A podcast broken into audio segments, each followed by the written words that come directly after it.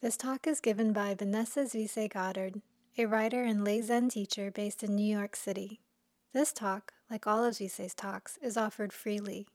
If you'd like to make a donation, find out more about Zuisei's teachings, or sign up for her newsletter, please visit her website at vanessazuiseigoddard.org. Thanks for listening. Last weekend, I was thinking about uh, what I wanted to speak about today, and um, I, had a sense, I had a sense of a general theme based on a book that I've been reading on uh, Yogacara, which is an early philosophical school in Buddhism. And it really it, it deals with the way the mind interacts with the environment, among other things. And um, the book is also talking about uh, dependent origination. You know that that chain of causation that leads to all of us being here tonight, for example, and interacting with one another you know these different causes and conditions that when you look at them closely in a sense when you look behind you see that there is no independent self. There's there's no one um, steering the ship. And so instead there's just this this series, this collection of conditions. So, you know, for example, tonight you you registered for the talk. You have the time and space, you know, to do this. You live in a country that is not uh, persecuting Buddhism. You're fed, you're clothed, you're taken care of enough that you can devote time and space to this kind of study, which is no small thing. And Buddhism takes it uh, very seriously, if you will, or, or, or, or says that it's in fact a rather extraordinary set of circumstances. There's a, a story in the sutras that says that the likelihood that you have been, that you are born as a human being, that you have encountered the Dharma and are able to, to practice it is as rare as um, a one eyed turtle that lives at the bottom of the ocean. And in one version of the story, she comes up to the surface of, of the ocean once every hundred years. In another version of the story, she comes up every thousand years. And she comes up at exactly exactly the same time that a log is floating by. And you think you know this is the ocean so there's these currents you know air currents and ocean currents you know that that are that are making you know all sorts of debris float around. But she's able with her one eye to see this log and to um, find her way to climb through it. So not only is the log there at the right time, it has a hole that is exactly the right size for her to swim through and wedge herself in it so that her back is, um, she can sun her back and she can cool her belly in the ocean. That the likelihood of this happening every hundred years or every thousand years is equal to the fact that you're here tonight. so, um, you know, whenever you feel a little tired or, you know, a little despondent, just think of that. And actually, you know, it's it's to be born in human form, to have encountered and being able to practice the Dharma, and to find a, a teacher.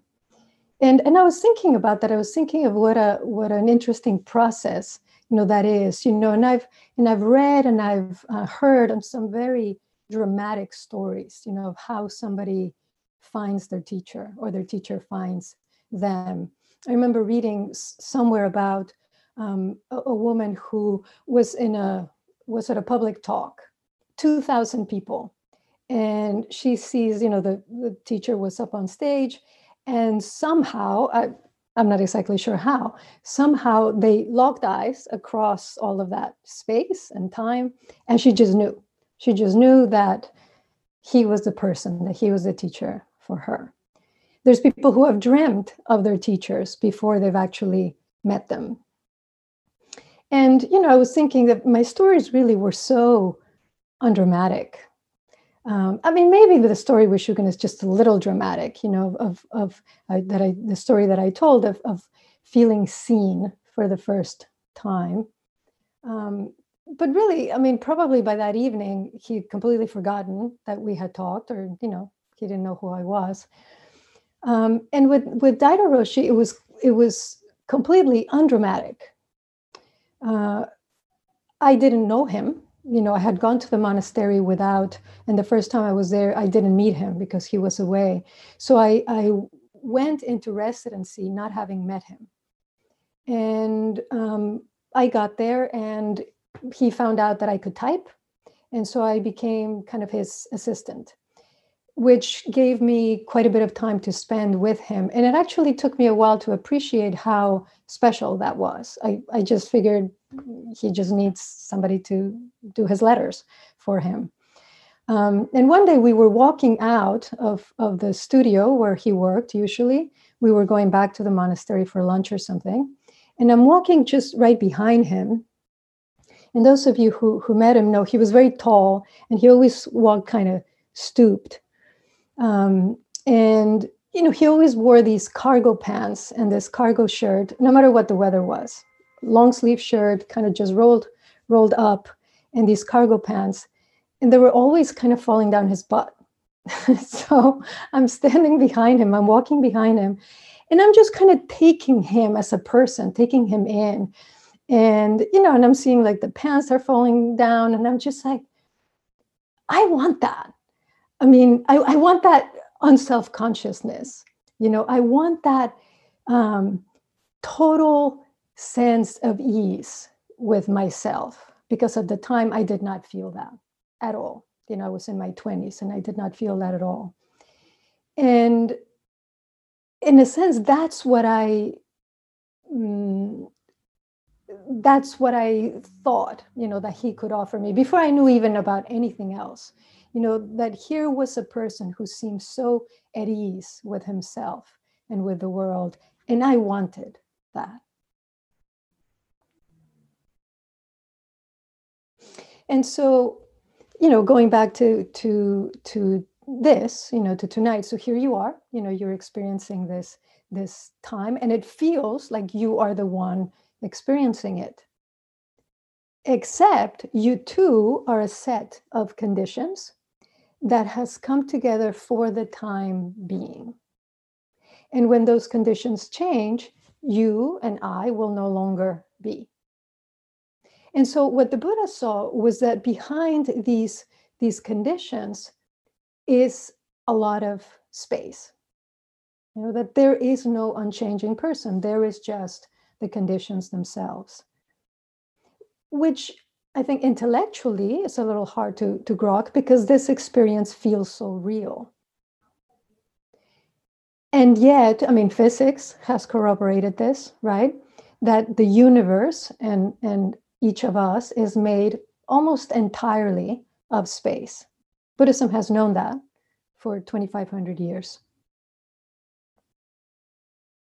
And if you think about it, that's kind of interesting since our experience so often is the opposite of spacious, right? We feel harried and hurried and overwhelmed.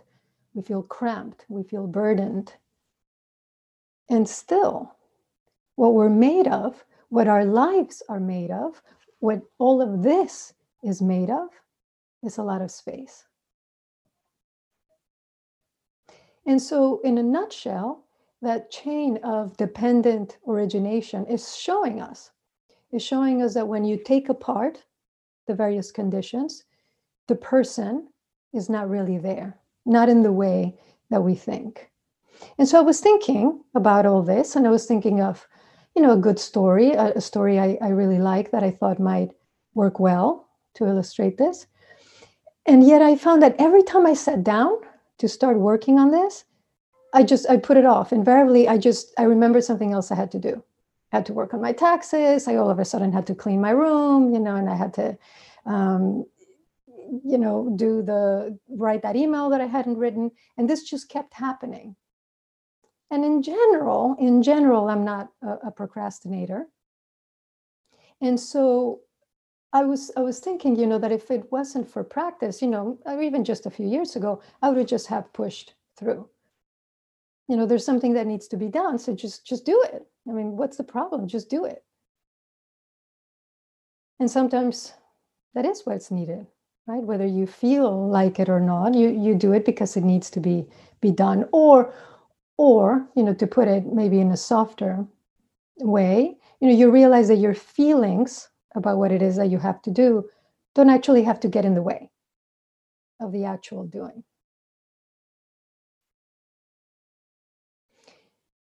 But over time, I've just seen that, you know, when something like this happens, it's just another opportunity, you know, for me to to see, you know, and to ask what is going on, you know, to slow down, to pay attention. Because our actions in general follow an internal logic whether we're aware of it or not, whether it's conscious or not. They're, they're, they're rational in their own way. And so if I'm avoiding something, why? Why is that? You know, what's what's underneath that aversion?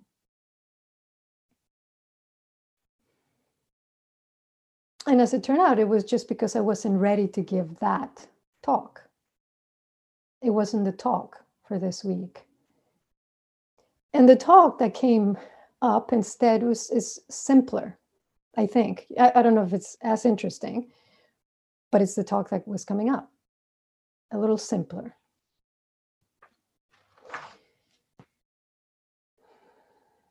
So, you know, let me start that by saying that, you know, ever since I can remember, I've always felt this uh, deep deep sadness.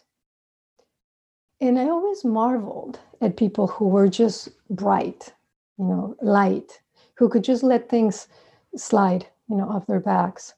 Because when I looked inside and when I looked around, what I saw seemed to merit, um, you know, a certain degree of seriousness and I was very serious, you know, even even as a child. You know, see pictures of my brother Derek and I. We were like between three and five, and he's grinning from ear to ear, and I look like I'm pondering Sartre. And as I got older, that sadness, that um, seriousness turned into into a kind of melancholy. And you know, I've always hesitated to say that I that I was depressed because I never let myself feel depressed. I started running, fortunately, when I was very young, and I think that's what saved me. Because running uh, changes me, changes me for the better. But the sadness, you know, on and off was was there, and I often wondered if there was something wrong with me.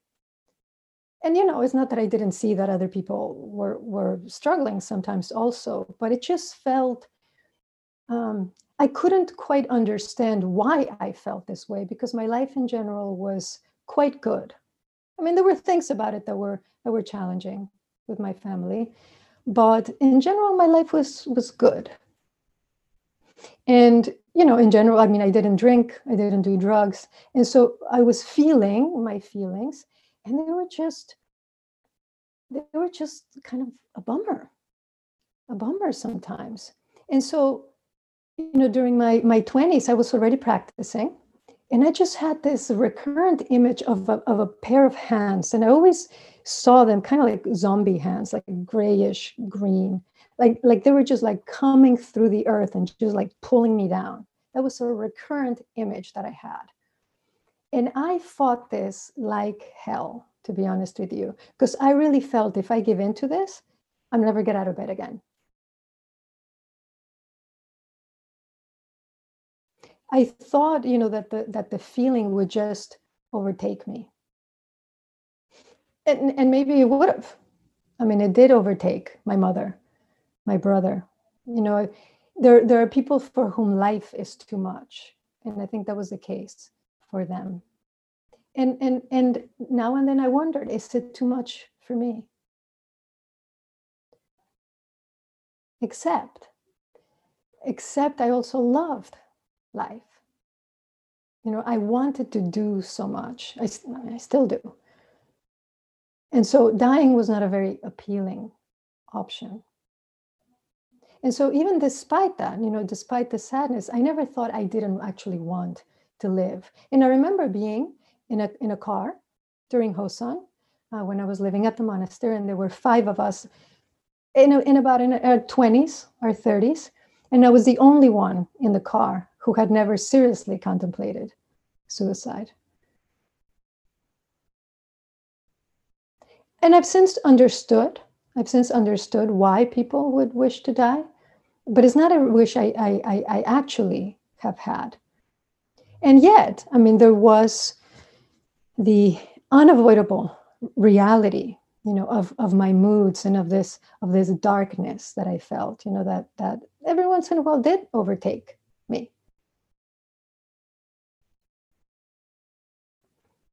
and so I, I considered you know i mean should i take antidepressants and i confess that what stopped me was what people would think if they found out you know because by that point i was in my 30s i was a senior practitioner and I thought if people find out that I'm taking antidepressants, they're either going to think I can hack it or they're going to wonder whether practice actually works.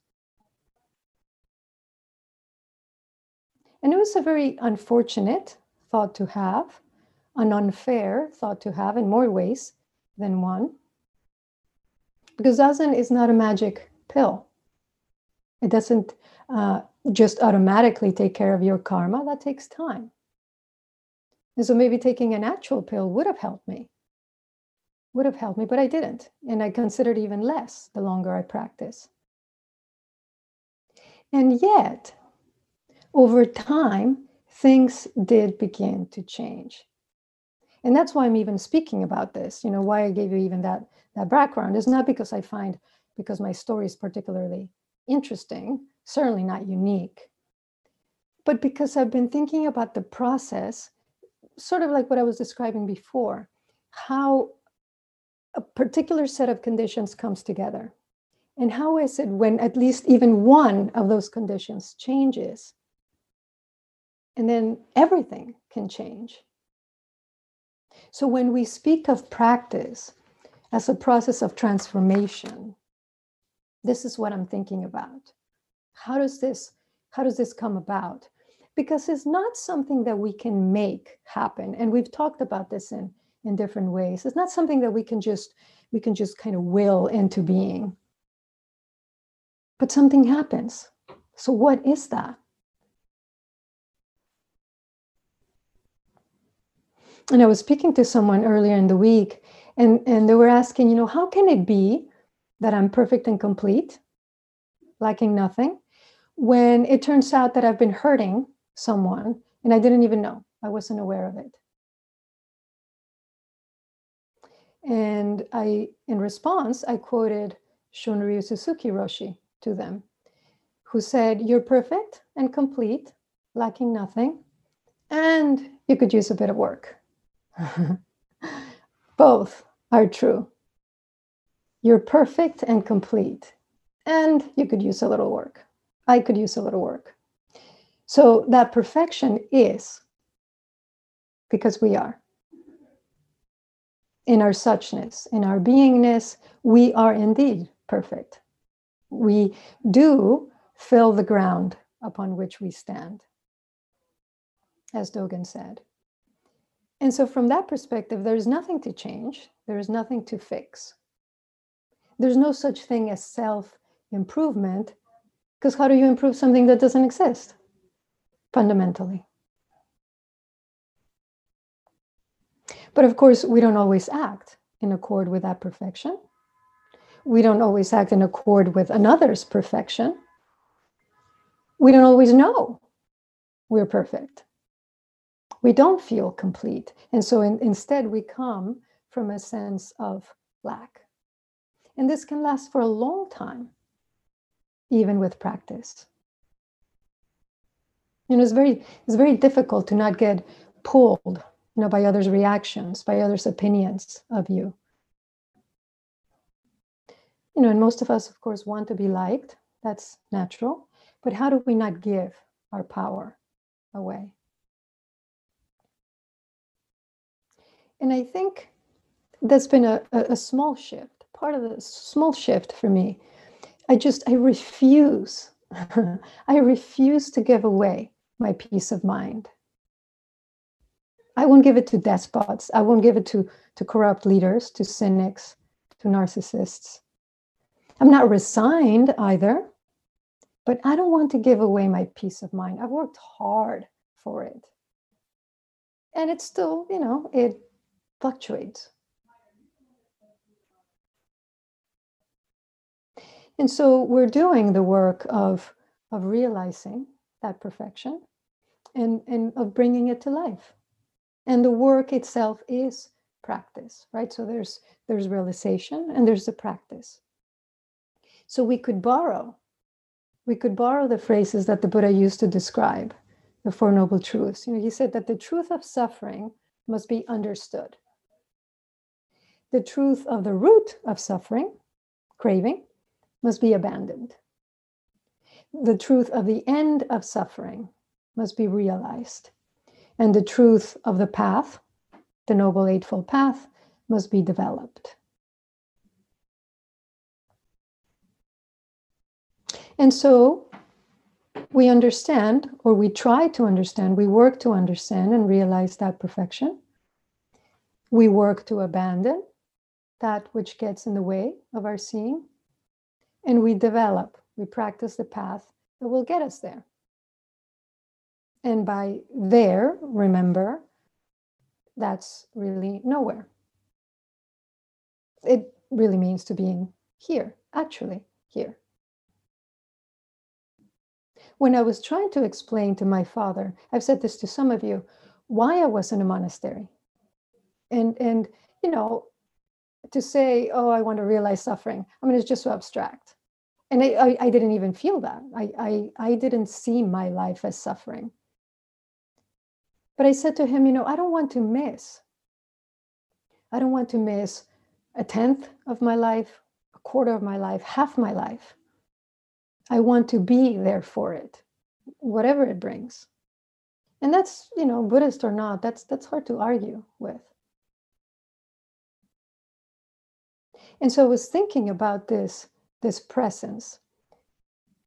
And thinking that could it be that it perhaps inevitably, I'm not sure, but perhaps inevitably it's coupled with joy. Could it be the reason that I, I no longer see those hands dragging me down? I mean, I have my moments for sure. I have I've certainly had my moments this past year.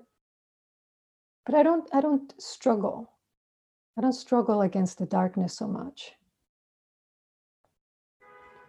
And I'm not present always, not by a long shot. There's, there's a koan in which a, uh, the monk says something like, I am almost always intimate with this, which I, I think is a nice way of saying, you know, I'm, I'm working on it. I'm working on it. But I do feel it does seem from my from my limited observation that this this presence brings with it i think at times a considerable amount of joy. I mean i've had some of you describe to me just seeing the the, the food in your bowl for the first time that that leaf of spinach. Like you have never seen it before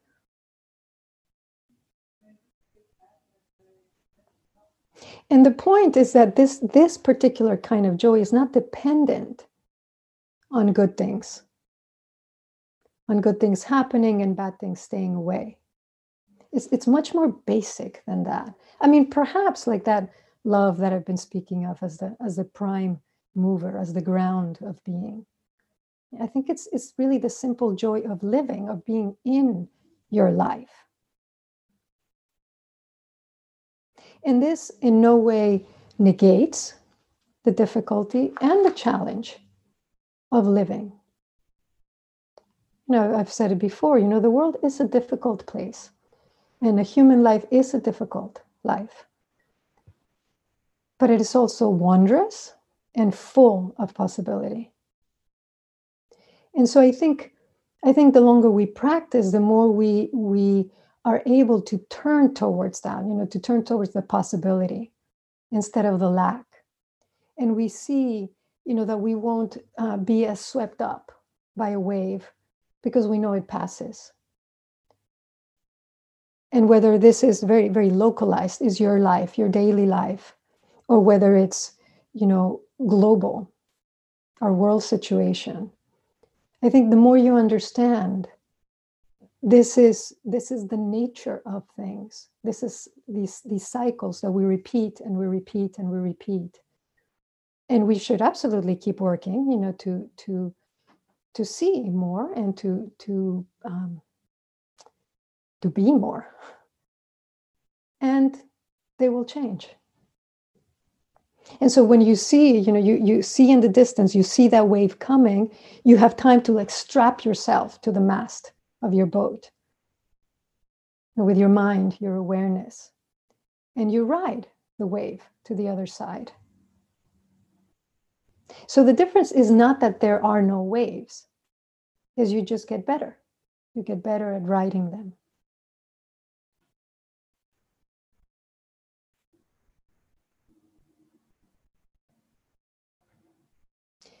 And still, you know, even having said that, I realized, you know, I'm, I'm trying to put words to an experience that can't really be quantified. You know, so I used to be very sad and now I'm less so. And when it comes down to it, I don't really know why. I know that things have changed.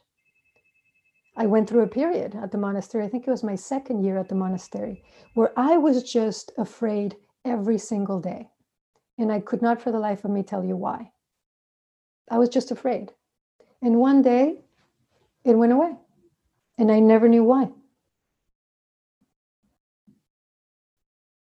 And so I do what I know. I keep sitting. I mean, th- sometimes literally sitting, sometimes walking through it, sometimes giving it space. And I think that too is part of the, the, the, the, the main thing which in a sense, I mean, it goes with that presence, you know, is to not push anything away. One of you said recently, Zazen allows everything in. Exactly. That's exactly right. It's like a like a power wash. You know, it comes in, you get thoroughly spun in the system, and it moves out. I mean, I'm oversimplifying, but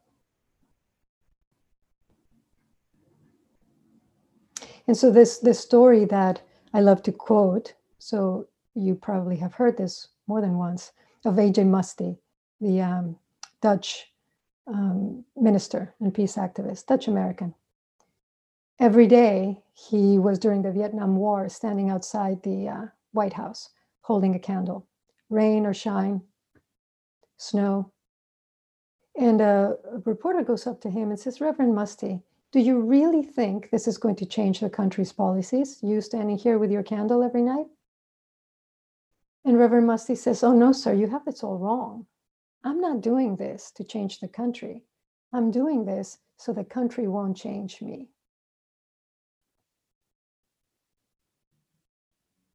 I sit to let the change happen from the inside, from the inside out, and not the other way around right? I sit in order to know who I am, in order to know who you are, and to understand that that magical third thing that happens when we come together.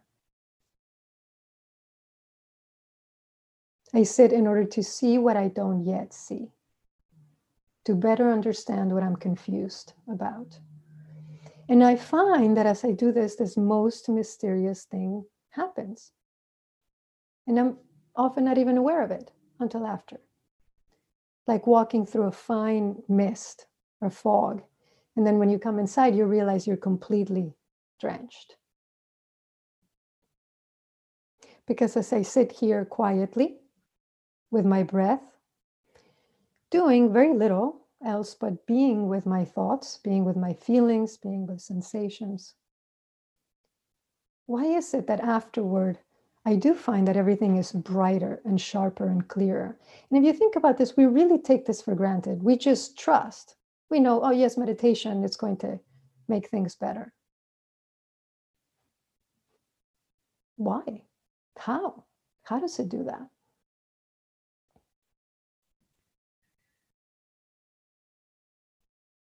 If everything is what it is, what's happening? That I do see things brighter and sharper and clearer. That every once in a while I do see and feel, others more. Every now and then, you're lucky enough, fortunate enough, and something even more happens. And you realize things are actually awash, awash with joy. Through the simple, through the simple act of doing nothing. For more talks, to get more information about Zuisei's upcoming teachings, or to join her email list, please visit vanessazuiseigoddard.org.